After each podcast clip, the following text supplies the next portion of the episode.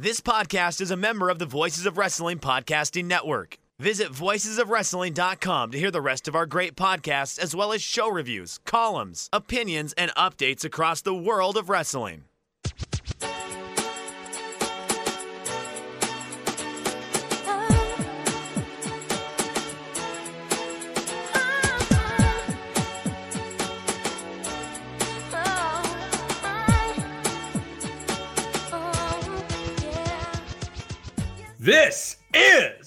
Everything Elite, the world's best podcast devoted exclusively to all elite wrestling and the elite extended universe. I'm Aaron Bentley. I'm joined by my good friend, Nate, aka Epitasis. What's up, Nate?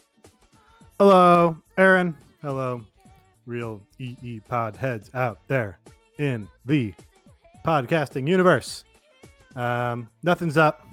I watched The Roadhouse the other day, starring the great Terry Funk. One of my favorite movies. Oh, who said that? You Oh. have not been introduced yet. But you're talking about Roadhouse. I get I get excited about Roadhouse. Sorry, This I'll Roadhouse conversation is just for me and Aaron Bentley. Have you seen Roadhouse? Yes, of course I've seen Roadhouse. I think that's the first time I've watched it in full. I Really, really, the Roadhouse is pretty secondary to the plot. Uh, yeah, that's fair. I just I love Swayze, and I will watch pretty much any Swayze movie. I don't know that I've seen very many Swayze movies in my time. Have you seen 1991's Point Break? No. Okay, literally one of my favorite movies of all time. I think one of the best movies of all time. It. Do you like movies about bank robberies? kind of a silly question. Yes, everyone likes movies about bank robbery. Do you like Keanu Reeves? Like Keanu Reeves. Do you like uh what's the director's name? The same director who did The Hurt Locker. Ca- Kathryn Bigelow. Um, Yes. You know, I don't know. She was kind of the baby face in the James Cameron relationship, but then she just went like full fash with the whole, uh, you know, U.S. military authorized propaganda films. Um, so it, it's it's a wash. Yeah, but she's really good at action sequences and building uh, tension in, in Yeah. scenes. So she is showing it off even in 1991. She was doing that. So it's it's very good. Yeah, one of these days, you know, but it's one of those films where I keep seeing it like, oh, Point Break's on demand, but then it's always the the new remake or whatever. I'm like, that's not the one that I've been meaning to see for you know a decade or whatever. Right.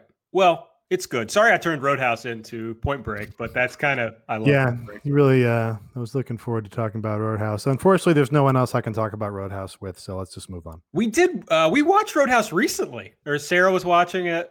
I think I came in in the middle, but uh, you know, you get to see Terry Funk, and it's always a good time. Yeah, Terry Funk just a great presence. It's immediately in that movie, just like gives it a real sense of uh of weight. Him showing up in there, you're like, yeah, that guy fits this shitty bar. I totally get the whole vibe now. Have you seen Dirty Dancing? No, don't think I've seen Dirty Dancing. Wow, Nate. I did have an unusual experience. My roommate in New York was like not very musical. He was like very tone deaf, but he would like extremely uh, straight ahead pop songs. Um, so he introduced me to "Let's Hear It for the Boys" off the Dirty Dancing soundtrack, and would play that a lot.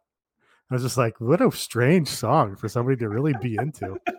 and then we went we went out to the, a club one time, and the DJ played "Let's Hear It for the Boys," and we just fucking lost our shit Hell yeah. naturally. Um, but yeah, that's my dirty dancing uh, experience. Well, my strong suggestion is that you watch some more Swayze movies, including Dirty Dancing and 1991 Point Break. One of these days. All right. Well, I think that's it. So we'll get into. The, oh no, we're also joined by Mike Spears. What's up, Mike? He's flipping me off, folks. I can't believe it. Uh, I, c- Film head Mike Spears was was kept out of that conversation. I mean, he really he, he- he took direction a little too well there because he could have just, you know, engaged and participated. We weren't Thank- actually going to stop him. thank you all very much for uh, explaining the joke there, Nate. Where You're welcome. where it is. Yeah, no, Roadhouse is one of my favorite movies of all time. Jeff Healey's great in it. I managed to get my uh, grad school student theater to have a big Roadhouse night, of which I promptly flaked out of going to. Very on brand. That, that's relatable. Yeah. Yeah, that- yeah. Yeah. I, I I'm all right. Uh, Nate, we haven't asked or checked in in a while. How are the uh, how is succulents doing there, boss? Doing pretty good. Uh, it's really just there's one problematic one. It's the real tall boy, and he's he's looking fresh and spry for about the top third of the plant, and the lower two thirds are, are looking pretty brown and in rough shape. Uh, but I kind of repositioned him in the pot and made it so he's a little more vertical and not kind of falling all over the place. So I'm hoping that'll give him a, a second life here. Okay. I mean, sometimes you, you've got to do some TLC for your succulents. So I appreciate you providing it the ample care it needs. yeah I'm, I'm doing what i can um you know eh, these these little succulent planter pots i guess at some point after x number of months or year you're supposed to like repot them and get some new soil in there but that seems like uh, you know that seems like that is just going to be the end for them i'm just gonna like yeah that's fine Have you considered whether you watered them too much? Uh, I'm pretty confident. I've been very sparing with the water. You know, I'm sort of withholding that way. That's how I assert power over people. Uh, so the same applies to my succulents. Can confirm. So, well, this is the show. It's called Everything You Leave.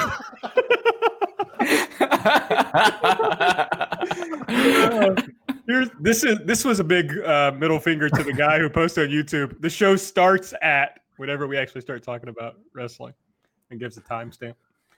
I, I just like catching up with my friends. Yeah. So Of course, we only get to talk once or twice a week, once or twice a week what, it, for And like these eight minute periods before we talk start talking about wrestling. and then all day in group chats. so, you know, barely see each other.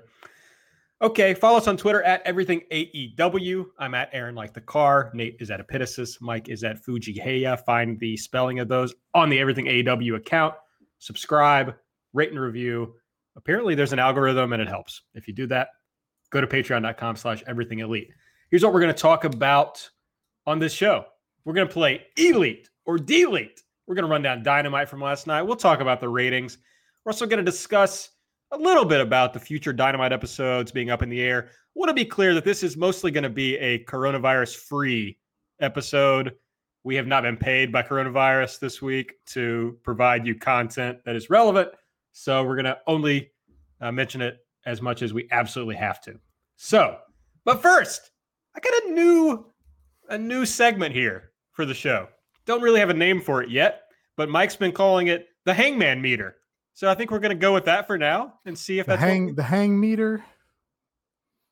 Uh, I'm trying to. Uh, let's- so you know the classic, let's work it out right here. game Hangman, where you guess letters and then Yeah, draw a hanging person. yeah, Yeah. I wonder if there's something there, like problematic. you know, but- a- as as Hangman's acting more heel, we add more limbs to the Hmm. uh, the dying person, and then if he's acting more babyface, we take them off. I don't know if there's anything in that department. nah. Hmm.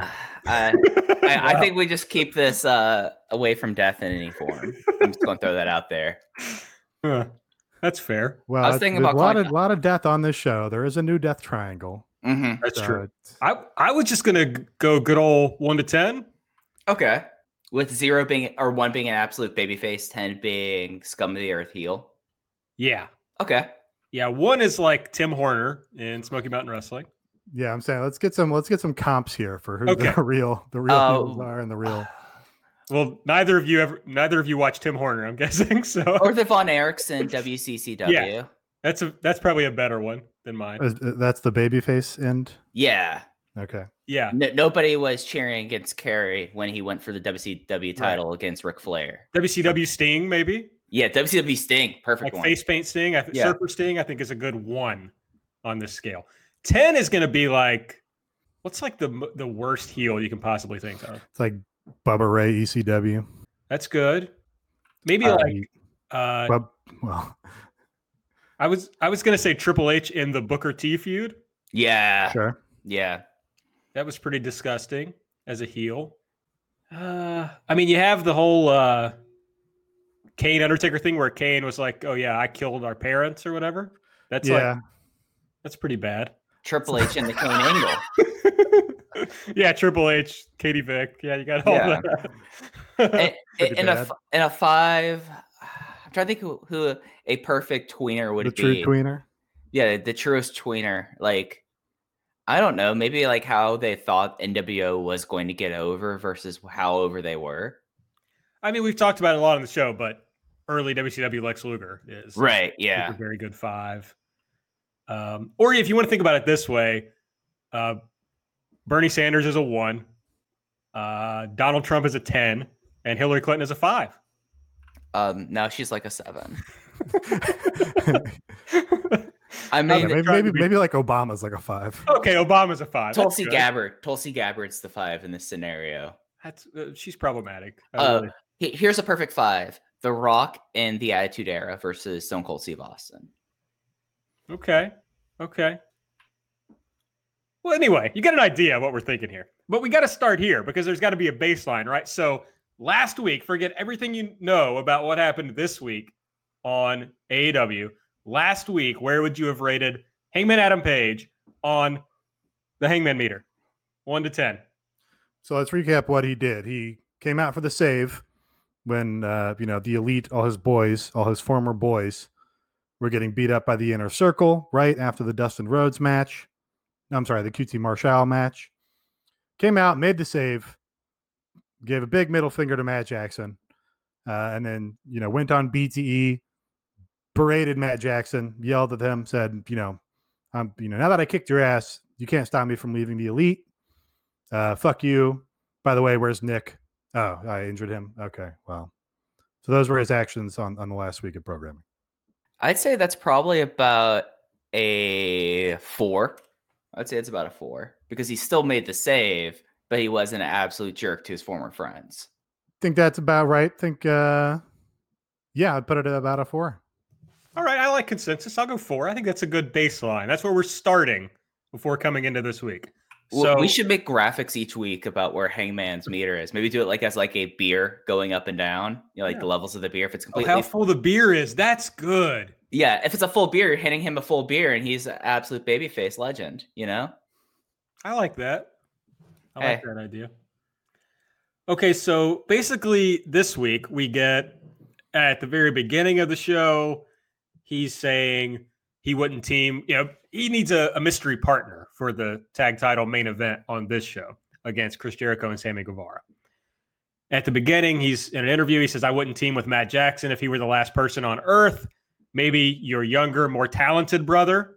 So, you know, he's kind of being a little heelish there. But then Matt says to him, or says to Nick, please tell me you're not even considering teaming with that prick. So do we want to just do it from there or do we want to say after the whole show? Well, those were that was the majority of his colored behavior one way or the other, or coded behavior one way or the other, right? Like it, that colors him as a heel. His actions in the match, I don't think were particularly shaded Neutral, one side or the other, right? just neutral, kind of. I think that's fair. They've gotten away from the idea that he's going to do like weird things in the match where there's miscommunication or dissension. And basically, you know, he and Dustin Rhodes teamed up and it was fine.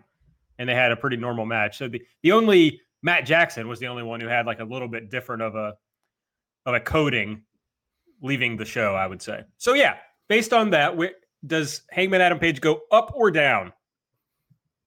He goes up. He's more heelish this week. Is that he right? was he was considerably more uh, explicit and straightforward, I think, in his uh, insulting of the young bucks.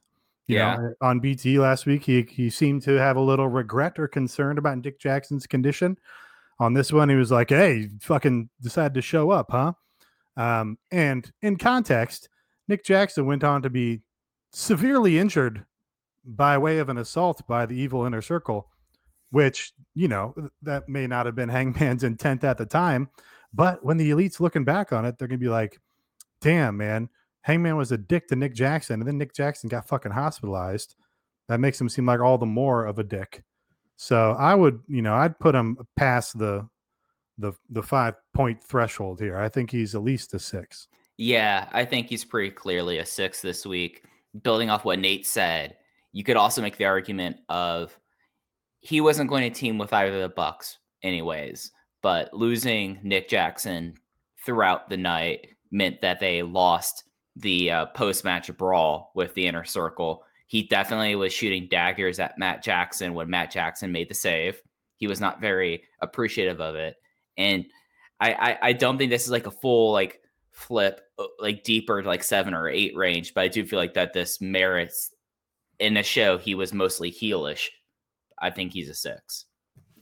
I'm gonna disagree slightly because when he was being more heelish in the interview section, Nick had not been injured yet. So you know, well, I mean, he he, he had been he had been injured by Adam Page the previous week. Well, they I mean, that happens, you know. yeah. You're gonna have and then, and then the page was a dick about it. Yeah, but but you're really you're not giving him enough credit for the fact that all he wants is to leave this group and they refuse to let him. That doesn't really mean anything. Like it does. they can't force him to be in the group. Like they have no now. he, he, he did, they didn't they didn't force him to make the save. He came out and made the save. You know, they didn't guy. They didn't Maybe force him to fucking hang out or anything. You know, they're not forcing him to wear elite T-shirts. Like they're apparently kind of him to go know, into blood and guts. Being in a stable is kind of like you know you kind of identify your self identification is the most important aspect of being in a stable. I think so. You know I, that feels like an excuse to me. That feels like he's actually what it actually feels like to me is a retcon. I think they're trying to retcon the fact that they wanted to have page out of the elite, you know, uh, two months prior, and now they're just like, oh, let's actually do a story with that. That's what it actually feels like to me. But if we assume that that was the intent, it just feels like he's he's using that as an excuse to cover up for his own uh, petty complaints about how he feels inadequate in the group, and uh, you know has has become uh, spiteful and pissy about it. All we know is that he doesn't want to be in the group, and yet he's in the group. Those are the facts that we know. I mean, he could he he, he could just say he's not in the group. He's, he's booked the, for the match, the, Nate. Okay, well, I, I, can't account for the bookers, but I mean, now he's still booked for the match, even though now he said he's not on the group again. So is he is he in the group or is he not in the group? I don't know, but he's going to have to go through uh, the match beyond in this group. I mean, he's got two cages. He's got five other guys trying to kill him, and all because he's at least in the Booker's minds, aligned with the elite. Yeah. This is again his real his real beef is with you know the bookers, but that's uh, that muddies the waters too bit too much because of it course does. we know that the elite are the bookers. this is this is again a fundamental issue with the promotion and the stories in it. I'm, I'm willing to go five, but I, I won't go any higher. So five, okay. six, six. I think that's the closest you've been to calling him a heel on this show, or calling his heel, his actions heelish on this show. I mean, he was a dick in the in the interview at the early part of the show. But if he's a babyface, it's like you can enjoy it. You can enjoy him being a dick. It's like when you were talking about The Rock. The Rock right. was a dick to everybody, but everybody loved him. Yeah. You know, I mean, who, you know who was a dick, but you can enjoy him as a babyface was Matt Jackson coming out, making the save, and giving Hangman a big fuck you middle finger. Yeah, he was more heel. He was more neutral, more like this. So he was the five, and Hangman's a six. Our this average. is not the Matometer, boys. Well, I'm just saying we sort of have to. I don't even know what that we have is. To, we have to consider Hangman's uh, uh, uh, alignment in comparison to the elite because that's who he's doing this program with, right? Like we're assuming they're programmed together, so his you know his his actions don't occur in a vacuum; they're a reflection of what the rest of the elite's doing. It's a reflection of the environment he's in as well. So, like being thrust into these matches where he's constantly getting beat down by the inner circle like you're going to develop either a more harder edge or at the very least you're going to protect your injured tag team partner. I mean, Kenny Omega is the one that went out there with and went for the first save with a broken fist. So, I mean, like there is other like variables in this formula. Yeah, Kenny Kenny white meat babyface, mm-hmm. trying to stick up for all of his friends, trying to get along. Valiant coming to the rescue with a cast on his arm. Easy one or two on the scale. Sure. What's interesting to me is Page does not come when Nick gets attacked by the inner circle. He mm-hmm. doesn't show up, but he does come out to make the save. So, or you know, so there's something interesting there. I'm not quite sure what it is, but you mean last you mean last week he came out to make the save, right? So, I mean, unless you say you're saying that it's that's in a in a line, and so he's getting less and less willing to help. And maybe that's true. I guess we'll see where that goes.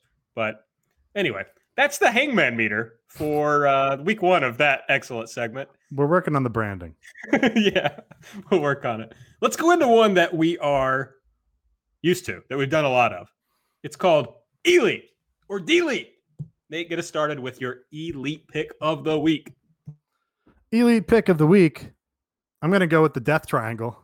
Yeah, baby. Honestly, honestly, did not pay a whole bunch of attention to this match, but the just the the unit is extremely cool. The music is a, a surprise big boon to the act because you know haven't been uh, super high on a lot of the themes in this company, but this was like a great weird chopped and screwed remix of I guess maybe both their themes together, and it worked unusually well.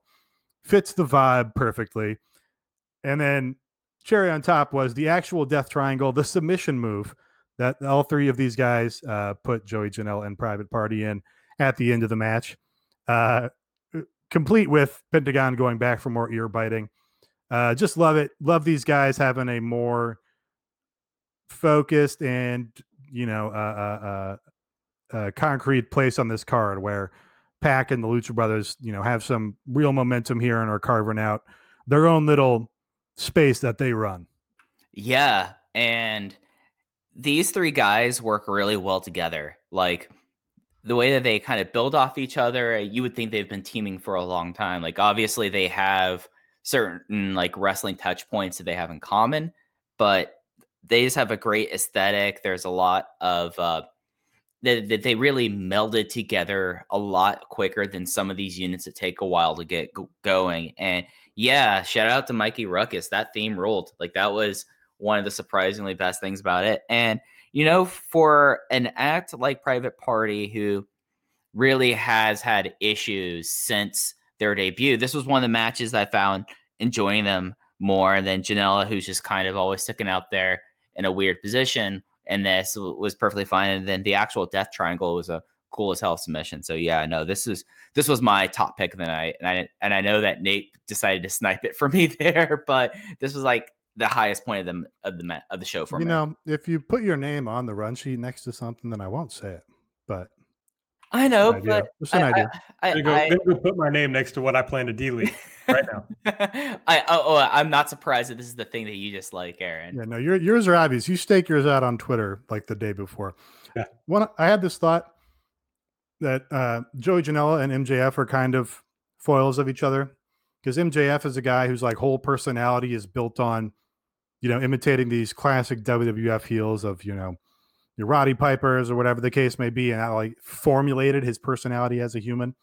And Joey is like that, just for like your your badass WWF faces, like your Scott Halls or Razor Ramones or whatever, and that like formulated who Joey Janela grow to be. Both of them feel like their actual personalities are formulated around pro wrestling archetypes. Anyway, does that mean, Mike, you are not going to make a delete or an elite pick? You're just gonna you're gonna no, I on that one. That's fine. I don't have any problem with that. We are we did an entire new segment at the open of the show. Well, I was gonna say I really enjoyed the main event. Like this, okay. this was a match that they've done before, and if anything, this like comparing it to the match they had in Boston last year, you could see the the two people you see the growth and obviously are are Hangman Adam Page and Sammy Guevara, but especially Sammy Guevara. Like if I'm matching called Elite Person of the Week, it's Sammy Guevara because he's been thrust into this role of being essentially the lost post for whenever there is a trios or a tag match for the inner circle. But he's so great at the role. He's really kind of grown to his own. And I think that like in this match and then over like the last month, Sammy Guevara, if I was going to do my own independent rankings of just things I enjoy and things that I think are the best things going on in the promotion, Sammy Guevara would, if not be my favorite thing in the promotion, because that'd be Death Triangle, he'd be number two. So I give my elite to Sammy Guevara. Yeah, Sammy's been great. I mean, what is there to say about it? He was great again in this match.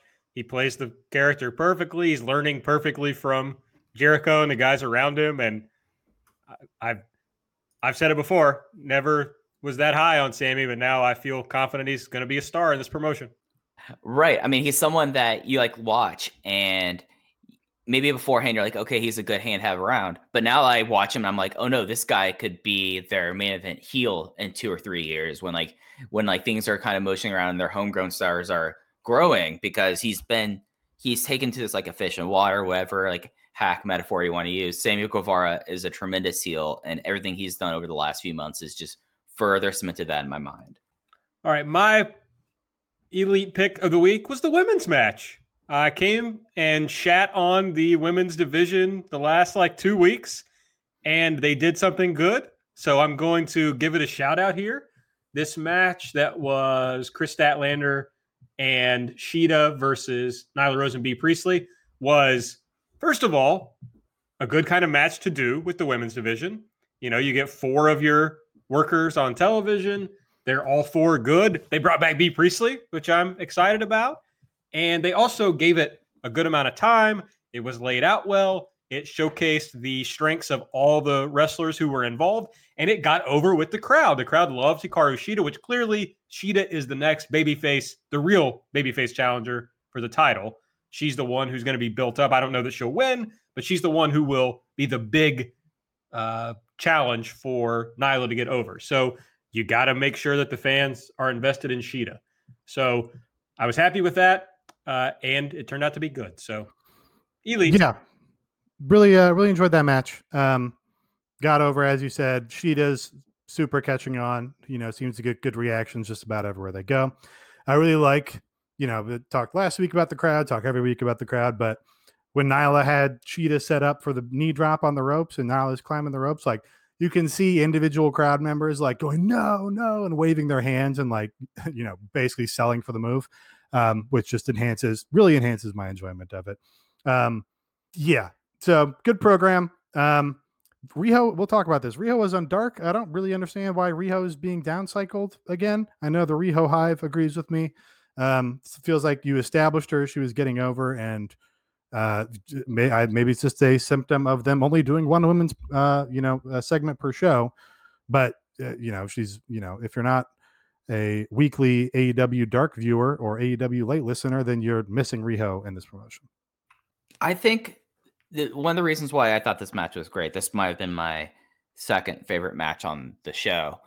It just is something that I we talked about this on Patreon last week when we were talking about No People Gate that Bea Priestley is someone that, at least in stardom, she doesn't necessarily work for me where she is, but she's perfect in this kind of role here in AEW. I think also with like her gear changes, it works so much better in the bright, vibrant, like color explosions you see all over Dynamite each week to have someone who has like bright green gear out of nowhere. But this match was awesome. I like the chemistry that's been built up between Hikaru Shida and Kris Statlander. I know that probably on the range of titles that they're probably going to make. A World Women's Tag title might be one of the more difficult of the suggestions that people say, but they, they're a fun team together. And then, yeah, Hikaru Shida, each time I have seen her live, I've noticed that in AEW, if the crowd isn't behind her immediately and there's not an, an immediate initial pop, by end of the match, the crowd usually is going nuts for her. I saw her do it too on a dark match in Charlotte and even more so in Salt Lake City, she was the most over person in the match and definitely tells you that, okay, we see what uh, Nyla Rose's program is going to be going forward, but we know that then have something now in their pocket that with when you do Rose versus Shida, that could be a really awesome feud. All right, let's move on to deleting some things. Nate, what was your uh, your pick for the worst thing you saw on TV this week? So I delete or I deleted uh, the Death Triangle music. Have to delete this new edit of the MJF music. They put a tag on the top of it where he goes, I'm better than you, and you know it. It fucking stinks of Mike the Miz Mizanin. Fucking reeks of goofy WWE stingers where you have to repeat all the catchphrases a zillion times. And, you know, if you don't literally have the person saying who they are as their music begins, then the crowd doesn't know who they are.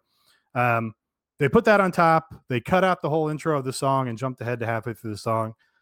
I hate it. Uh, you know, if you're not getting the desired reaction from the stingers that are organic to the song, then you need to write better songs. This, you know, MJF had this song on the Indies anyway. Uh, but you know, this is fucking makes me think of the Miz, and I don't want to watch. I don't want to think about the Miz when I'm watching this promotion. Yeah, do people not remember the fucking breaking glass? Like he didn't have to say Stone Cold said so, you know, before his music came on. It's like yeah.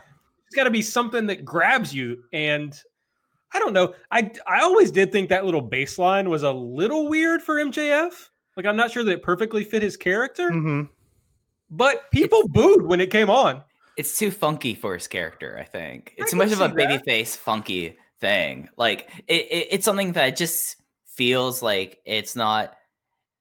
I, I think the thing when you talk about the stingers like the glass crash or if you smell the rocks cooking, it immediately goes into a high tempo thing that works for, or even for like the uh, gong for the Undertaker, especially in the Ministry of Darkness thing. Like it was was like a thematic thing that made sense. Having just that I'm better than you, I know going to dirt dirt dirt dirt dirt dirt dirt dirt dirt dirt just does not work well. So I totally get what Nate's saying with this one.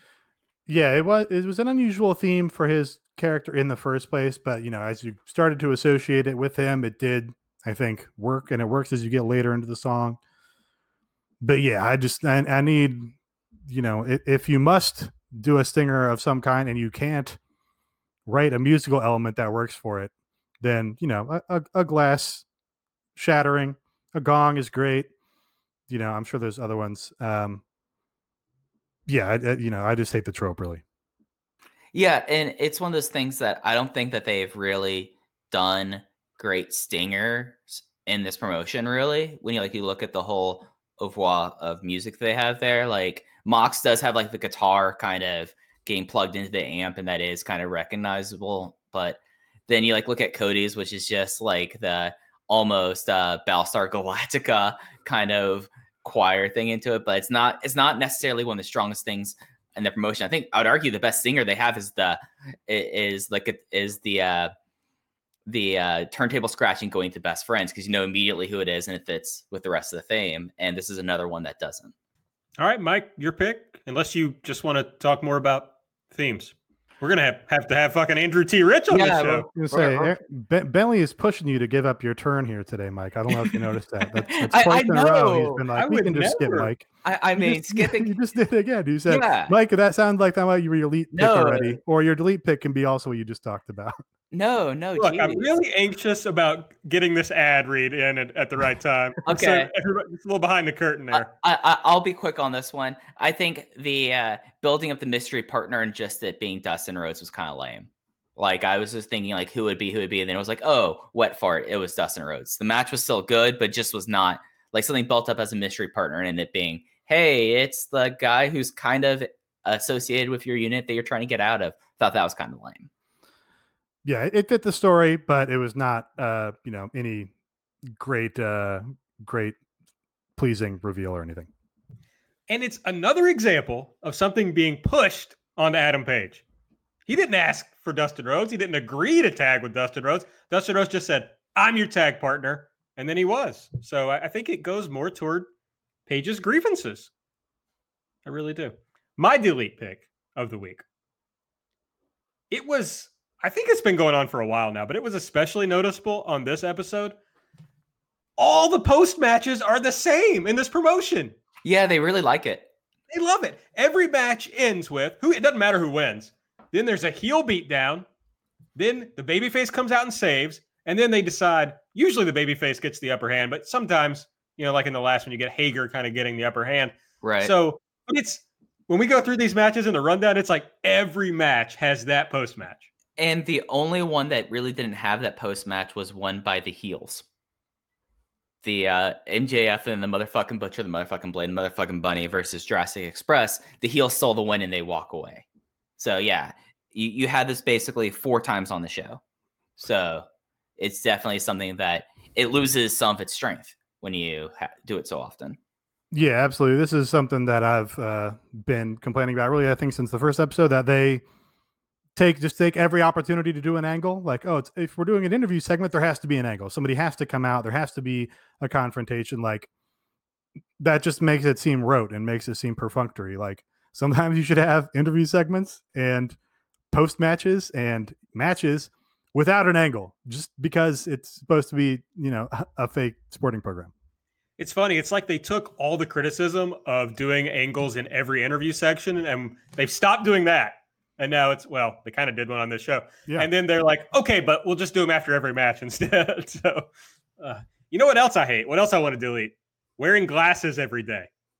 I don't, you guys don't get to see me on the video, but I've been wearing glasses a lot lately because my contacts ran out, and I need to go to the eye doctor.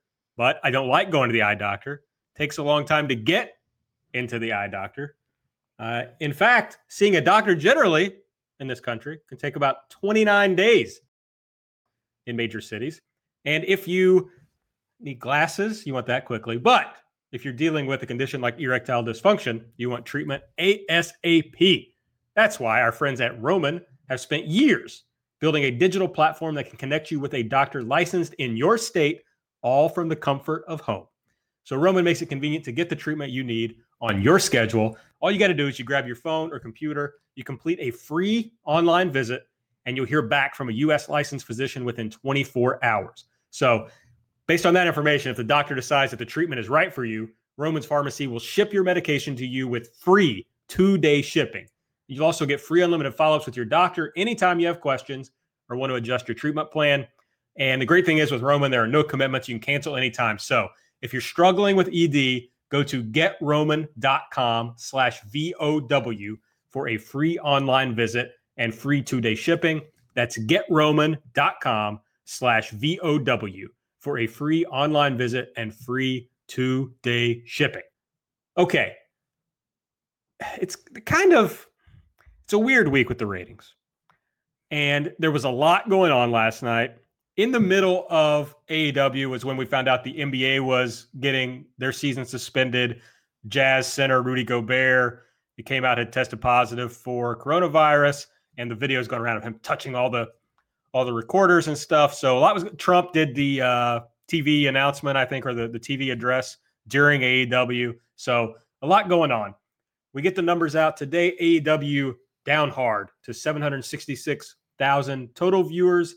That's down from 906 last week, uh, from 5th to 25th in the demo, which was down from a 0.35 to a 0.26. NXT, because those the people who watch NXT don't give a shit about anything, went down only from 718 to 697, but they did drop to 42nd in the demo from 20th from a 0.23 to a 0.21. Yeah, this this is not a week where we can really uh, judge anything. Punt. Woo! Okay, let's run down what happened on Dynamite this week. We're getting close to half a year of Dynamite. This is uh, episode 23. So pretty soon we'll have a decent little sample size to see kind of where this thing's going. So the show started with a video recapping all the Mox Inner Circle stuff from last week. I find it, I mean, it's good that they have these different threads, but at the same time, we're building to this Inner Circle Elite match, this big blow off of their feud. But it feels like the big story that's being focused on is Moxley versus the Inner Circle. And that's what they started the show with. So I kind of find that all confusing a little. Yeah, and later in the show, there was the sit down interview of JR and Moxley, were definitely it was heavily hinted that he was going to be out for the inner circle during the Blood and Guts edition of Dynamite. So it's, I like that you could, that there's the idea of the whole face side of the roster saying, all right, we all, we fucking hate this group. We're going to try to take it out. But it does kind of feel like that. This, the big match is supposed to be Elite versus Inner Circle yes, Jon Moxley is your champion, but unless there's something that's going to happen, and maybe they do it that because of uh, because I know that Nick Jackson is nursing an injury. I know that his wife is due any day. I think I don't know if she had their third child, but I know that there is he might be taking paternity time. It, does seem like that they're really interjecting Jon Moxley into this angle in some fashion, and I kind of suspect that maybe he gets added into the this match and maybe get takes over for Nick Jackson during the during next week's episode. Hmm, it's an interesting thought. I hadn't thought of that. This is the point in the in the show where the Adam Page interview with Tony Schiavone happened that we were talking about when the Bucks came out, and he wouldn't talk about his mystery partner, but we've covered that. So the first match that we saw on the show, Cody defeated Ortiz with the figure four the big thing in the middle of this match was that Jake Roberts walked out with Lance Archer making his AEW debut. They basically watched most of the match from the front row. At one point, Archer kind of feinted as if he were going to uh, jump over the the railing and get involved, but then he stepped back, and ultimately they left before the match was over. Yeah, I'll give them credit here because I complained earlier. They didn't just do the angle here. They didn't have the attack here. They showed a little restraint and were like, "We're just going to slow play this, introduce him, give Cody something to think about, and you know we'll we'll pay that off down the line." So I'll, I'll give them props on that. Yeah, and I like these two together. They definitely have a high desert vibe. Like you definitely could see the two of them hanging out with the guys from Queens of the Stone Age or Kyuss. And I, I kind of like it, but I think that Nate's right and how they're kind of just lightly sprinkling him into or them into Cody's overall story. I think that's been pretty smartly done, at least last night. Also, I like this match quite a bit. I mean, it it was basically a Cody match, and that it had all the kind of shit going on around the match to kind of hide some of the the stuff in the ring. But it was fun it makes me so happy. Actually, I meant for this to be my elite pick, and I, I, was excited about the women's match. But Ortiz to me is an elite part of this promotion. And just the fact that Santana and Ortiz have gotten a chance to shine, and not only as a tag team, but on their own in singles matches and, and shown that they really can bring a lot to this promotion. And I thought he did that here. He looked great. And they, you can beat these guys every week. And I feel like they never lose anything. After the match, Santana attacked Cody with the Mad Ball. We get a name for their for their uh, weapon here, which I appreciated. Not sure it's a great name, but I kind of like it. I think they've used it for a while. I think Excalibur has said it, but I missed it. But just just because I, I, know, uh, you know, uh, uh, OK Nate is yelling at his car stereo right now. well, it's good for me because I always forget what's in it. So I'm just glad there's a name and I can just say the name. Arn came in to try to protect Cody, but obviously Arn is old as fuck. And so Matt Jackson and Kenny Omega came out to run off Santana. We saw Jericho up on the Tron. He's with, I wrote Sammy and Hager, and I wanted to read it as Sammy Hagar. Uh, so he's with Sammy and Jake Hager. And Jericho says, You might have gotten the upper hand tonight, but the inner circle is putting the entire roster on notice. At Blood and Guts, we're going to beat the hell out of you pumpkin headed dipshits. So we got that. Should going. I know that insult? Is that a? I was very confused by it, but that is what he said. So then uh, we see at this point that they've beaten up Nick Jackson, as we were talking about. They've shut his head in a bay door backstage. Uh, everybody runs back to check on him. This includes Dustin Rhodes. And then during the break in the picture in picture, we see him getting stretchered out. We come back from commercial, and JR is in full Owen Hart voice as we see Nick in the ambulance leaving the arena. There was a tweet after the show that Nick has been ruled out indefinitely. I thought this was a pretty effective, like for these kind of angles. Like I thought that the uh, the uh, Jake Jake Hager attacking Dustin Rhodes one was a little weak. This one felt uh, definitely a lot more like okay, you laid someone else, someone out to lay to write them off for a couple of weeks. And I felt like this was pretty effectively done, especially with like the idea of they're all not going to get in the ambulance. They all like go grab the car and like, okay, we're going to the hospital. I thought that that was a pretty effective way of doing that. If I'm going to contrast them, I thought the parking lot car attack angle had a benefited a lot from shooting it from the perspective of Sammy Guevara vlogging. It just felt more naturalistic in that way. This one felt a little more uh, you know, static and artificial just because it was like, hey, here's a camera backstage and we're gonna pull back and show you this, you know, uh, uh concocted attack. So, you know, I, I, think maybe having the the Sammy Guevara vlog stuff again would have just made it seem a little more wild and a little more unpredictable. That would have been funny also because of how now Sammy's gotten over him just being like the shitty influencer heel with like the signs and the vlogging constantly. Like the idea that he's constantly there with his cell phone vlogging would have been the nice touch and callback. Next up was the women's match. We talked about Nyla Rose and Bea Priestley defeated Kris Statlander and Hikaru Shida. Nyla pinned Shida with the Beast Bomb. So after this match, Bea actually attacked Nyla and then took the belt and held it up. So we might get a little interim challenge out of Bea here. That'd be good.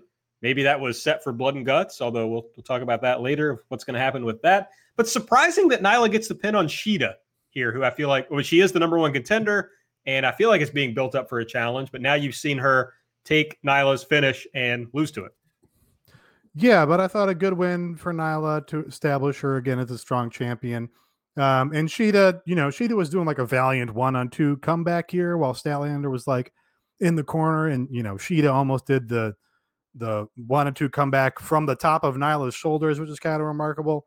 So, you know, having that just just cut off and her coming up a little bit short against this tag team, I don't really think hurts her.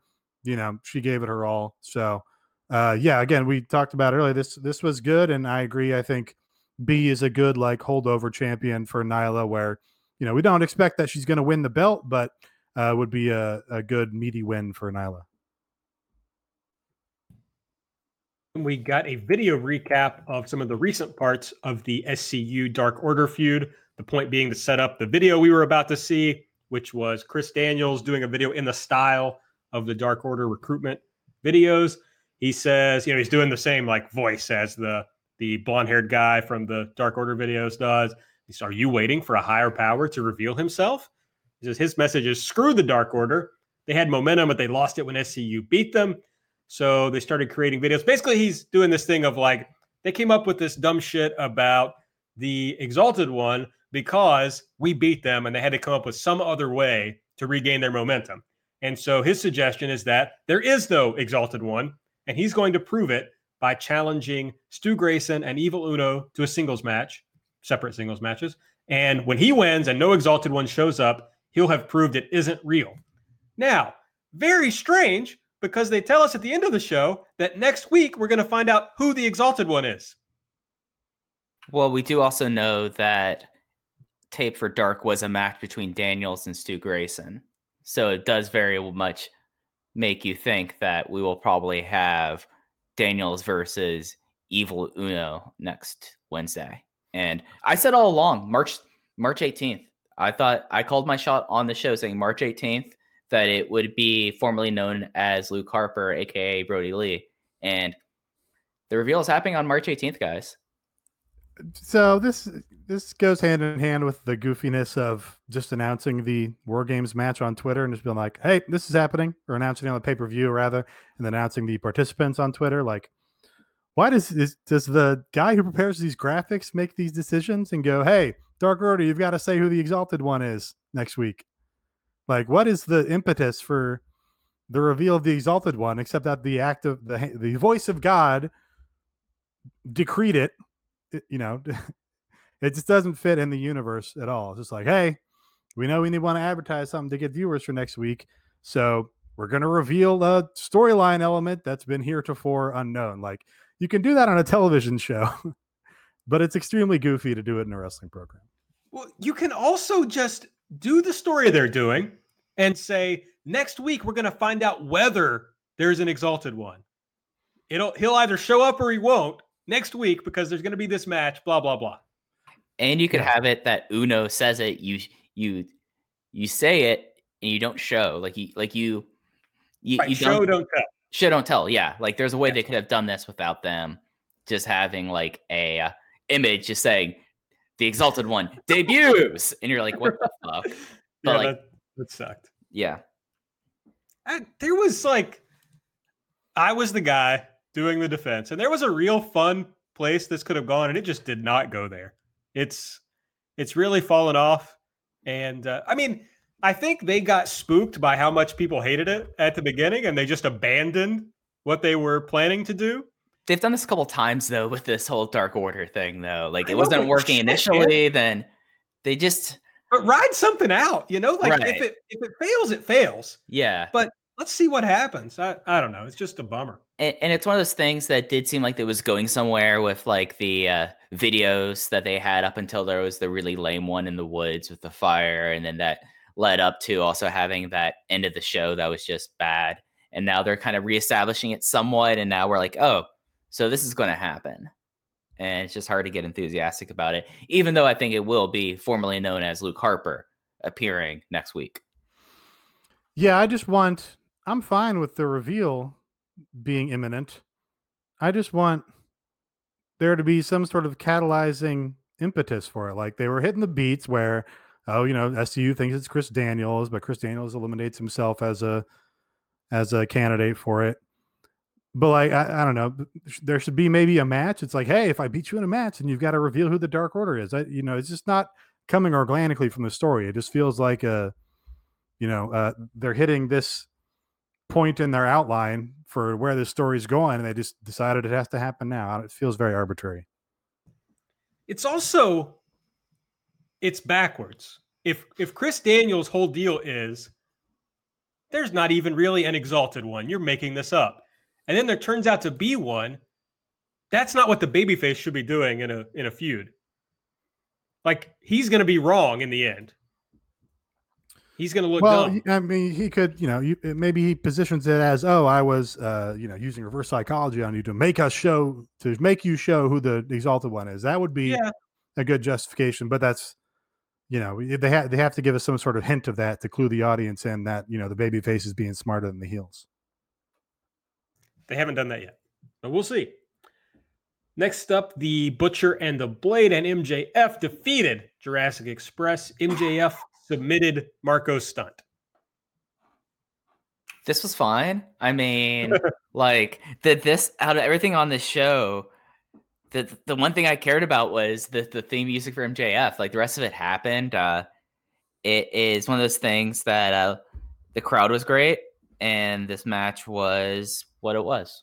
I thought it was really good. Um, you know, don't really care about work rate one way or the other, but the uh, in watching this, what struck me was, oh wow, this little six man tag team between really, you know, predominantly mid card guys plus MJF is like very over. Feels like it has some importance to the crowd. Um, and Jungle Boy looked great, you with the hot tag and coming out like a hot, like a house of fire. So in that regard, it like succeeded in everything it needed to do. All right, next up, we just had some breaking news, but I'm going to save it for later in the show. It won't be breaking by the time people hear this. So, next up was the Darby, a Darby Allin video. He had a, I wrote Jericho mask, but I guess it was more like the part of that standee of Jericho and Sammy, and he had cut off Jericho's face, poked out the eyes, put it on his face as a mask. He has the skateboard with Sammy painted on it. He throws it onto his car, and then he zips up the Sammy part of the standee in a body bag, and then pulls it with his truck that has RIP Sammy painted on the truck. I mean, the big news here is that if you've been tracking the uh, ascent of Darby Allin, you know that he's traded out the car for a truck now. He no longer has champ car or wasn't using the champ car here. He was using an old beater truck. I think champ car was the way threw the skateboard on, right? Right. Yeah. Maybe. That's why he's been doing like flips onto the car in his uh, cameos because he could buy a truck now. I guess good for him. Good. I mean, he looked like he had like a he was shot it maybe I guess in like the rural foothills somewhere. It was it was a, it was a cool video. It's it's Darby. It's great. Next, we had Tony Schiavone interviewing Britt Baker. She says basically her her bit here is that Utah is boring because you can't have caffeine or drink alcohol there. You know, just like Mormon Mormon jokes. And she says, but it's easy to find sugar here because everybody's fat and their teeth are bad. Then she moves on to that everybody looks alike, suggesting, of course, that there's perhaps some incest going on in the great state of Utah. And uh, then she's into her role model thing. She says, You can get the job promotion. You can be the janitor, the dental assistant. So she's here to be the role, mo- role model and lead by example. Tony points out that she's really not making any friends with this bit. And instead, she disagrees and thanks the fans for their warm ovations. She then goes back to repeat her lines because clearly Big Swole has not come out when she's supposed to. Uh, but by the time Tony can repeat his line, Big Swole comes out. She says to Britt that she watches the product and heard Brittany running her slick mouth, which I thought calling her Brittany was pretty funny. And then they do bits about each other's husbands who are both in another company. And then Britt hits Swole and runs away. Yeah, I didn't. Uh, you know, I'm obviously pro Britt Baker. Thought this promo was considerably closer to just like the cheap, stereotypical Heat kind of heel promo um, than the, the the previous ones that got a lot of uh, a much bigger reaction. I thought, and I don't really, you know, Big Swole came out when uh, Nyla was cutting her promo as the champion, and that just sort of gotten got forgotten about because Nyla went on to wrestle Statlander. Big Swole comes out here again. Does, I don't really understand why she didn't. You know, it, it wasn't clear that she's a babyface and she's sticking up for the fans because she's tired of Britt disrespecting them or something like that. There just wasn't motivation. It just felt like, well, you know, Britt's cutting a heel promo. Let's have a babyface come out and uh, you know they'll they'll shoot some canned lines at each other. I just need more motivation or more to understand Big Swole's character than you know doing laugh or pop lines at each other because one's the heel and one's the babyface. Yeah, I think that's a fair way to put it. I did like the uh, calling Britt Brittany. I did feel like that that is something that they could really lean into the character, make her be called Dr. Brittany Baker DMD, and just like fully go all into that. I think that'd be amusing. But yeah, I think Nate pretty much hit the big points of why I wasn't as enthused about this as previous Britt Baker promos. Well, damn, I was hoping you two were going to talk about how good this was, and I was going to shit all over it, and it was going to be fun. But More Mormon jokes. Uh, I mean, we know what's up with Utah. Like making fun of Utah is just like ribbing on the square. I do like Mormon jokes. They are generally pretty funny. I mean, they're not generally uh, like making the comment about caffeine or alcohol, but then you talk about the, the sugar and teeth when it's like a thing that like Mormons love sweets. Like like that's been like a thing like that that like whenever you've watched like programming about LDS, there is mention about like, oh, they there's a big emphasis on like baked goods and things like that. Like you could have leaned into it and making it more relevant rather than just hitting on bullet points. My biggest problem with this segment is we can't have a feud between two women about their husbands, especially since they're not in this fucking company. But it's also just, oh, it's the dregs of booking women to like have them bickering at each other about their respective husbands. Point of Yeah. inform point of information: Adam Cole and Britt Baker aren't married. Okay, but Yeah, that- about that men stinks. generally. that stinks. I just, you know, it's, uh, maybe Big Swole just loves walking out on the stage because she's not booked, and that's that's why she keeps doing this. Um, you know, maybe that's like you you know if you, you're playing like one of these uh, wrestling video games where you're allowed to do a run in on every match, you're allowed to go around backstage and in the career mode and talk to or attack whoever you want. Maybe that's what Big Swole is doing, and she's just like, you know, spamming the uh, you know uh, uh, invade angle button because she doesn't have a program otherwise. That's all I can think about because you know it's not clear otherwise what her issue with Britt is. Next was the Death Triangle match. They defeated the Private Party and Joey Janela. Pac pin Janela with the Black Arrow, but this was immediately after. Uh, he also took the Cero Miedo. So just like Janela, I kind of thought he was higher on the totem pole than Private Party in the promotion at this point, but it did not seem so here as he had to take everybody's finish and just get fucking laid out. Uh, after the match, this is not going to surprise you, but the Death Triangle attacked Private Party and Janela, and the best friends came out to make the save. We saw Dusty Rhodes with Lexy Nair. Lexy trying out a new hairstyle, I noticed here. So congrats to Lexy on that. She says, I noticed you weren't dressed to wrestle earlier, but now your face is painted. What's up? This was a, a great open to this interview, I thought. And Dustin says, People are attacking my family, and I have to do something about it. So, Adam Page, I'm your partner, whether you like it or not. Let's do some cowboy shit. I mean, this was an okay segment, but I mean, still was like a wet fart of a reveal of the mystery partner. Like, yeah. Yeah, I mean, maybe you know, in, in that regard, maybe it's better to get out ahead of it and be like, we don't want the audience thinking there's going to be some giant debut in the reveal, so let's get ahead of it and just reveal it's going to be Dustin Rhodes before the fact. So it might have been smart in that regard, but uh, you know, we discussed the the quality of the mystery opponent earlier anyway. We didn't talk about this. What did you all think of debuting Lance Archer the way that they did, just having him walk out during a match? I loved it. I liked it. I think that's a cool thing. Like WCW having Lex Luger like show up. Like, what's he doing here? Have Lance Archer saying, "Why is he with uh with Jake Roberts?" Now you could have the, the promo saying why they got together. I feel like it's an effective way that they haven't really used to set people up in this promotion as a debut. Yeah, I, I like slow playing it. Um, you know, the I guess the alternative is come out and have him choke slam a bunch of guys and do flips, but you know, better to make people wait to want to see it. I think it certainly worked to Wardlow's advantage. I think the problem with the Lex Luger comparison is that he was a major television star, and most of the people don't know who Lance Archer is. So I would have liked to have. I you're right, Nate. I mean, there it is a good comparison to Wardlow in that nobody knew who the fuck he was, and they waited it out, and it worked perfectly. But I would have liked to see him be physical and show that he's uh, dominant, you know, and really get something for people to be excited about. At the same time, you run the risk of having the same angle that you've had 30 other times on the show. So I'm not really sure the best way to do it, but I just didn't love. I mean, it was just cold. You know, JR did a good job of putting him over on TV for the TV audience. Definitely got a chant. Uh, Yeah. you got a chant in the audience. I mean, a lot of people here are uh, great Murder Hawk fans or love the Rock and Rave Infection. So yeah. No to idea get- what any of that means. Well, well, it's He's just the murder hawk. He Yeah, lives he's- in the murder hawk mansion. I've seen Yeah. that. I, I don't know what it means, but I have seen that. yeah, yeah, and he was in a tag team with Jimmy Raven TNA. That was the other reference I made. I refuse to know anything about Jimmy Rave or TNA. Honestly, if I have a complaint about it, Jon Moxley took his belt in New Japan and he just is like, all right, well, I'm going to go work for Jake Roberts now.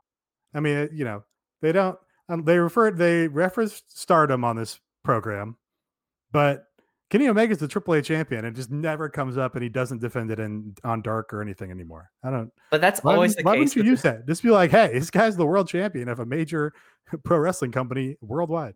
But they never. But that's like perfectly in habit of the Mega Championship to never be defended anywhere. Like it's they're, they're keeping the honor and prestige of the AAA Mega Championship there. Yeah, I just I think that I think we should hold them to a higher standard than AAA. We did get a Moxley interview next. He was sitting down in a pre-tape with Jim Ross. He they JR asked him how he is, you know, health-wise. He says he's pissed off. That's all he's going to say about his injuries. Talks a little about Hager. He says the power bomb was a nice touch. Step in the batter's box, bitch.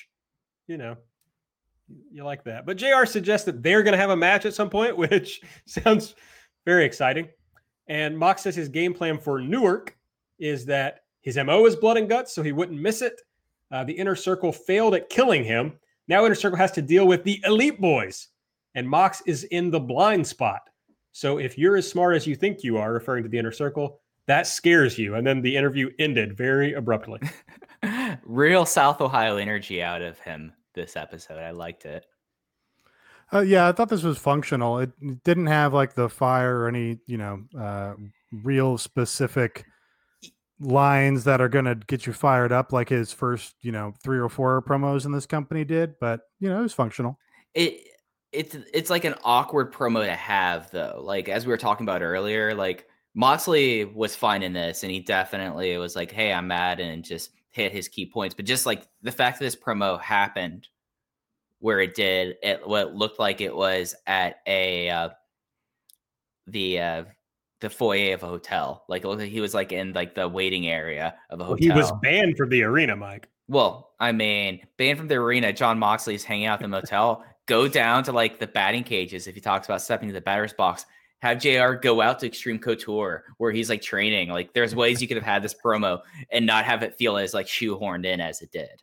Oh, I, I mean, honestly, I thought it sucked just because I expect more out of both of these people. If I'm going to have a Mox promo, I expect much more fire. I expect to get much more fired up about what's going on. And I expect JR to do a better job of connecting the dots here of what the story is. I feel like I don't come out of this interview with any more information than I had going into it. I'm, I mean, except maybe that there's going to be a Mox Hager match, but I don't really care about that. So, and not only did those two kind of let me down, but like the AEW pre-tapes, vignettes, all that stuff are all really good. And this, the editing on this seemed so weird. It's like they just had nothing to work with walking out of this interview. So just thought it, it was functional, but out of these two, I expect more. Main event: Hangman Page and Dustin Rhodes defeated Chris Jericho and Sammy Guevara. Page pinned Sammy with the buckshot lariat. Well, let's talk about the match first. Uh, I guess Mike talked about it a little bit, but you know, Adam Page is still maybe the most over guy in the company. At least he and Cody, I think, are right up there as far as the I'm still going to say baby faces go. And they were even compelled to talk about it on commentary that how over he was. Yeah, I think we could say that Page maintained his push and maybe the ace meter that Cody lost a lot of when everyone was going, What the fuck's that tattoo? Maybe it's starting to recharge a little bit and he's back to being the ace. So yeah, I think that was a I think that was a fair point from the make of commentary. Yeah, I think we were outliers on the uh, the tattoo Yes. dramatics, but that uh, Let's it take was, the it was amusing. It was amusing to do in the moment. Yeah, let's take the L on that. Well, I mean, we recorded that at like midnight, you know, but uh, yeah, we were all three very wrong. The crowd still loves Cody. Uh, they're wild about him. So, and that hasn't changed at all. After the match, folks, could I make you believe we had a heel beatdown? Uh, Kenny Omega came out to make the save. He got outnumbered. Takes a Judas effect. The poor guy's already got a broken wrist, and now he's taking the most dangerous move in pro wrestling. Cody comes out. Hager slams him. Then they drag Adam Page up the ramp. They're going to do the same power bomb that they did to Moxley off the ramp down under the tables. But Matt Jackson comes out to make the save and just destroys everybody, which was amazing. He and Page kind of face off a little bit, but then Matt uh, flips him off. The camera misses it at the beginning, and they have to like quickly cut to another camera to make sure they get that spot. But then Jericho takes a takes a chair and hits Matt and Adam Page, and then we get the inner circle celebrating to close the show. Oh, yeah, I thought this was a good escalation of the whole Hangman and Elite feud or controversy or tension. Uh, you know, basically Matt gives him a taste of his own medicine. Uh, Matt, his, you know, his worst crime is being like, hey, hey, man, I still want you to be in my group because we're friends. and Hangman is like, you know, blowing up about it. Uh, so Matt gives him a taste of his own medicine. Much like in that tag match, the Young Bucks being dicks is what people love to see. So um, you know, you get some some enjoyment out of that, I guess. Uh, and then fucking killer chair shots here from Jericho sounded like hell. Yeah. Uh, the the one thing that I thought that was kind of interesting is they did make big note, and the inner circle did sell that when Omega hit them with his hand, his arm in the cast, they did sell sell a little bit more than like usual strikes, and I thought that was kind of interesting. So we could maybe have like a whole thing because how much they love doing like 1980s territory stuff about having a loaded cast for Cody for Kenny Omega. Maybe that could be a thing in the cage.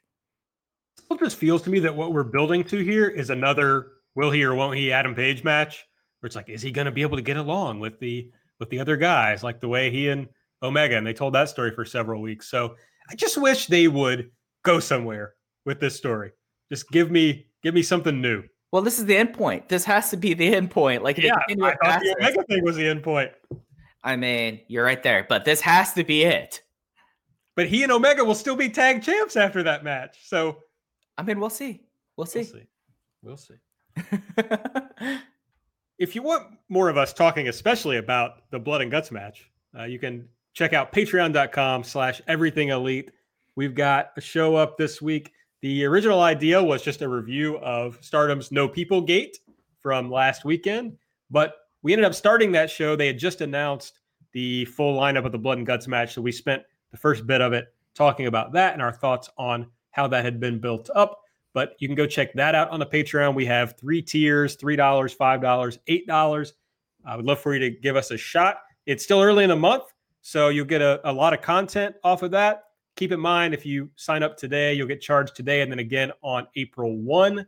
Uh, we also had AEW Light this week, which all of us are on. Every person on this show is also on AEW Light, where we preview Dynamite and then Nate gets us kept up on all the vlogs that have been going on that are often very important to this promotion and getting uh, some of the color of what's going on. So basically, every week we do a bonus show, an episode of Light, and then sometimes something crazy comes out. Like last week, Mike put out a primer for Terrace House. So you just never know what you're going to get on the Everything Elite Patreon.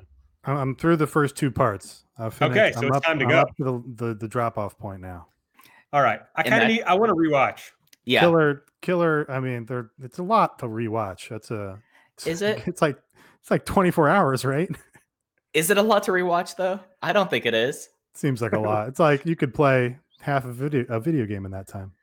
Well, I'm going to have to do something because I have very bad memory. So I'm going to have to do something to Really, a killer cliffhanger though. Oh yeah.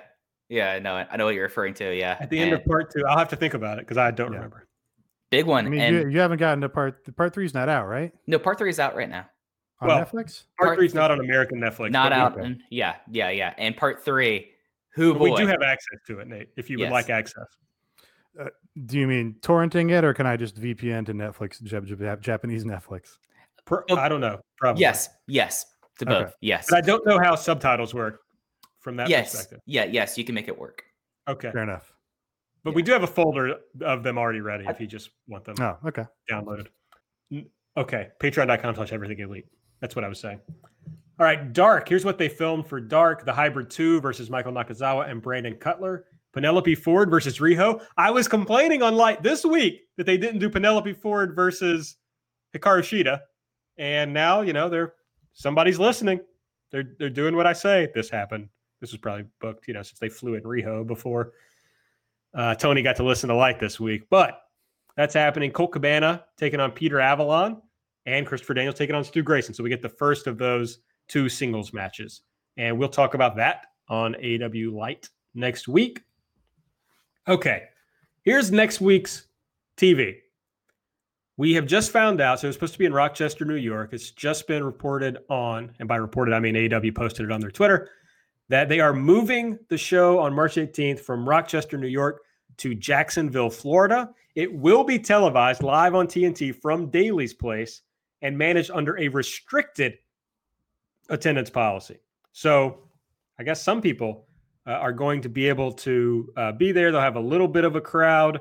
And then it looks like on 325, we don't know where it's going to be yet. It's not going to be in Newark, New Jersey at the Prudential Center. This is the Blood and Guts show, uh, but it's going to be somewhere else. The people that need to make sure that's in the crowd for both these shows. I'm gonna steal a joke from from the show Oatgan. We need to make sure that the Farah brothers are in the crowd in Jacksonville. Like that's like their one requirement, really, to make sure the crowd is going. Is make sure we have was it Eddie Farah and I forget the other Farah's name, but the Farah brothers, Farah and Farah. I don't know, but they got to be poured up too before the show starts. exactly, exactly. Here's what we also know about next week is that we're going to find out who the exalted one is, apparently. And we're going to get an inner circle versus elite six man tag. And the winner of that match is going to get some unknown advantage in the blood and guts match. Presumably, they'll get to come in first after the initial. I think that's One-on-one? the implied advantage is they get to come in first. They also told us the rules for blood and guts, which is going to be one on one for the first five minutes. Someone new is going to enter every two minutes. And then I love that they just outright say it. The match begins when everybody is in the ring. And then after everyone is in, your, your winner is the first to get an opponent to submit or surrender. So it, it- when it's one on one, if one guy gets the other guy trapped in a, you know, uh, unescapable chokehold, can he not tap out or surrender? He just has to die. Yes. Okay. They, I mean- prob- they probably sign a, a hold harmless, you know? uh, yeah. I mean, I don't, you can't submit, Okay. I guess. I mean, it's very dumb because that just tells us there's not going to be a, And if the match hasn't begun, like there's that. no disqualification. So what's stopping anybody from coming down? I just hate the the match. I'm sorry. I'm sorry, Cody. It's a stupid match. Oh, we should do. When's that? 325? Let's do. Um, Nate, you're not going to want to do this. Mike, Okay. on the Patreon for next week, let's watch some other War Games matches. Oh, I'm down. Yeah, let's do it. Hell yeah. All right. And we'll have, we'll come up with a guest. We'll have somebody else on that might like to talk about War Games matches. I'm not sure who that would be, but If you, won't it- I would be interested if you just do the super fucking goofy indie ones that like MLW did.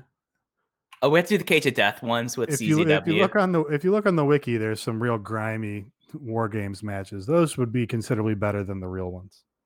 All right. Well, we'll do something, but that's uh, a little on air Patreon production meeting, but it just struck me that that would be fun.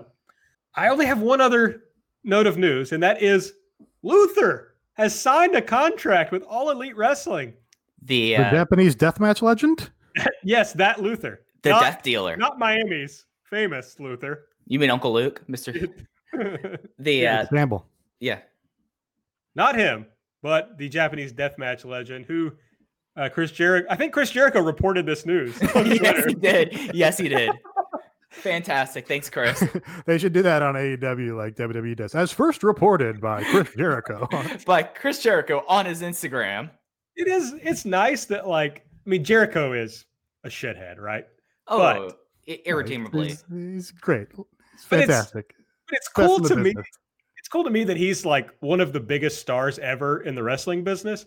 And he seemed, at least in this post, genuinely happy that this guy who's never really had much of a career was finally getting this contract with like a national TV company. Are, you saying very ill words about like FMW and IWA Japan right there, AB? Like you're casting a wide net by saying he hasn't done much in his career. A lot of things happened in FMW and WAR. Sure, I, I'm just saying. I mean, I'm, I'm a I'm a Tenryu stan, so you know I, I respect WAR. I'm just saying that it's cool that a guy who's accomplished as much as Jericho has does doesn't kind of look down on everybody else and is just excited for this guy. Did either of you guys listen to the Talk is Jericho with Paul Walter Hauser? I can't say I did. Great episode. Must listen. Uh, just get a lot of a lot of color. Paul Walter Hauser, what a worker.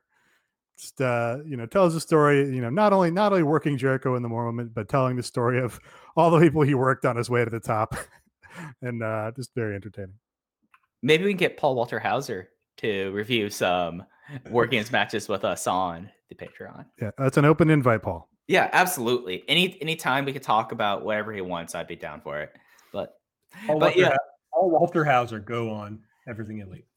yeah, just everyone tweet at him. Let's see if this happens. Don't everybody tweet at him. That's no, no, awkward. no, Please no, don't no, do do tweet at them, please do. I, No. I, I've seen the power of what happened. to Vetoed. you. I've tweeted things into existence this very week, so I can understand. Like we have that, we have a power. We can make this happen. Anybody that tweets at him will be blocked from my account. So, you know, I'm doing a lot of great retweets for uh, contests lately, so I've been missing out on that great content. You When want to you- talk about this like this uh, change in your Twitter account? yeah, yeah, we're pulling you in for this. What, what's going on here?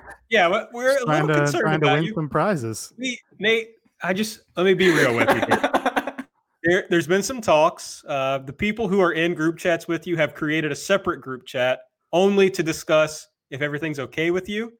And we just want to know if your new Twitter account is a cry for help. Um, no, it's a cry for great prizes and rewards. Okay, so you're just going to be retweeting prize entries at this point? I think that's been made clear. Yeah. Okay, okay. but I so just- What, el- what else are you going to tweet nowadays that hasn't already been tweeted? But so far, you have only tweeted for a skateboard is offered by Full Sail University, a Wy- Wyona Earp Funko Pop, a uh, something with Mixer. I guess they're going to send you a console of your choice. I need to win an Xbox One. Yeah, yeah, and a Daniel Defense DDM4 PDW pistol with a Vortex Spark AR optic from Classic Firearm. Yeah. Are you okay, bud? I, I think it's clear that I, I want to win some prizes. Okay, okay, Wait, there's some news coming over the timeline. okay. What's up? I'll just read the tweet. We've made the difficult decision to cancel currently scheduled Wienermobile events for the near future. The health and safety of our fans, the hot doggers, and the public is a top priority. The hot doggers. Yeah, very Still sad. going, huh? Still doing that. Wiener The Mobile. Wienermobile. Oh, it, oh, the Oscar Mayer Wienermobile is a shoot, brother. Like it's it's it's existed for this long and it's going to exist for so long, but we're just going to take a break right now. Uh, everything AEW is our Twitter account. Nate is at Epitasis. So if you want to see some retweets for prizes, then you want to do your own retweets. So you yeah, can if you if you enter the gun giveaway by my Twitter link, that gives me more entries. So please do. yeah, so that'd be good. I would like to see Nate own a gun. I I feel like that'd be a good Patreon content, us taking Nate out shooting. That would be good. Yeah, I don't go- know how we would make that into Patreon content. That'd be tough. Yeah, yeah. I don't, yeah. th- I mean, I, they're not going to allow us to have like a video at a camera at the firing range unless it's like a part of a bit. Like if we all go No, to no, no, Vegas for double or nothing. This is another one of those that we discussed in the Patreon. The very common uh, uh, backdrops for dating profile swiping apps. The shooting range is a pretty common one where it's like, yeah, look at me shooting my gun. In Chicago. wow. Wow. Oh yeah, I mean, you know, you get you get three hours outside of any major metropolitan area, and it's all basically the South. Yeah. or in the South. Wasn't I'm- there wasn't there video of um who was the shithead, the SEAL guy who got who got killed at the shooting Chris range? Kyle Chris Kyle, Chris Kyle. Wasn't Kyle. there some sort of video of that? of Oh, him yeah. getting his head blown off. Yeah, there is. Yeah. Yeah, I guess. someone was like, there was someone at the range who like saw it. Like, I mean, where we live in that day and age where everyone has a camera on their phone. So Yeah. Yeah. So my point being, I think you could take some video at, at a shooting range. That's the only point I This was. your, your touch point reference. Yeah. You're Weird. gonna, you're gonna alienate Paul Walter Hauser with that kind of talk. yeah, man. You come think he's a. Chris Kyle fan?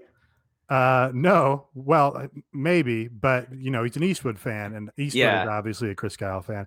On that interview, though, Jericho does say he auditioned for American Sniper. Oh Wow. God. Clint, Clint Eastwood called him in by name to audition for him personally. I'm sorry, but I will always be a Jesse Ventura fan. And Jesse Ventura and Chris Kyle were mortal enemies. So. Yeah, I know. no, got got to side with Jesse in that uh, in that instance. Yes. Um, yeah, Clint Eastwood also don't care for his films. Invictus, worst movie I've ever seen. Clint Eastwood, uh, basically all his films are bad, in my opinion. Thank you. Yeah, he since like Tombstone. I'm trying to think of like the a, a movie he's done in recent history better than Tombstone. I can't think of one. So Except uh, Richard Jewell is good, of course. So Richard Jewell is great, especially big exception for that. Yeah, But- yeah. featuring Yeah. friend of the show Paul Walter Hauser. A Million Dollar Baby is one of the biggest pieces of shit I've ever sat. It's so bad. It's so bad. It's no Roadhouse. No, certainly no Roadhouse. Yeah, yeah. It does not even have the guy playing. Roadhouse definitely has better politics too. Yeah, yeah. I mean, a lot about gentrification and taking over like suburb suburban areas has a lot about laptop guitars, which are very important. So I mean, yeah. I, also, I was the only one, but I fucking hated Mystic River. Was that the Sean Penn one? Yeah. I was thinking about watching that because I was looking for like a, you know, I just watched Silence of the Lambs, but you That's know. Netflix does these video previews where they just start playing the movie for you on the screen or whatever. And just like Sean Penn, like screaming about his dead loved one. It's like, man, this is a downer. I don't, this is not a good introduction to the film. I mean, it's a sad movie. It's not meant to be like a. It's not Yeah, Roadhouse, I'm, my I'm, man. I'm going to pass. I'm going to pass on that. Uh, I'm, I'm trying to figure out what movie you meant, Mike, since I know you don't think that Clint Eastwood directed Tombstone. Oh yeah, no, let's let's Did he- figure it out. Did he act in Was it- Tombstone? Unforgiven, maybe? Unforgiven, that was it. There you Okay. go. Got it in one. Yeah. Okay. I thought probably. Guys, I'm really tired. Tombstone would really not fit the Eastwood uh, Right. um, auteur universe. Did you know what was a fun movie in that, that time that didn't get a lot of credit? Maverick. Yeah, Maverick's great. Maverick's a great movie. Okay. Yeah, I agree with that. Nate, a lot of you agreement on this episode of Everything Elite. Very strange for us. And considering how much y'all bullied me at the start, we've been very good. That All was right. mostly Aaron. What's that? So that was mostly Aaron. Yeah. No, I would never bully Mike. Uh, Twitter, I told you, Nate's. Follow me at Aaron Like the Car. Mike is at Fuji Heya. Make sure you're subscribed. Give us a rating. Give us a review. Go to the Patreon. And hey, I just put out a new podcast about Joshi. So if you like Japanese women's wrestling, I put out a new podcast called Jumping Bomb Audio with my friend Taylor Mainberg. Go check it out. New opened the voice gate this week as well. Yeah. I heard it's good too. I'm sorry. I, I don't watch Dragon Gate, so I cannot understand the podcast. We, we Doesn't make talk about we, we talk about not necessarily Dragon Gate thing. Like we talk about like Shingo Takagi and Ring of Honor. Like I know Shingo Takagi, and I've heard of Ring of Honor. Well, there you go. But yeah, but no, seriously, go check out Aaron and Taylor's new podcast. As I said, I'm a Joshi idiot, and they made it very interesting to me, a Joshi idiot, to continue listening. So Well- gets well, my thank you. highest recommendation. Thank you. All right, that's it. We will look, even if they don't have shows, we're going to do podcasts. So we'll be back next week and, and every week thereafter until the end of time, which is hopefully soon. Okay, see you guys next week.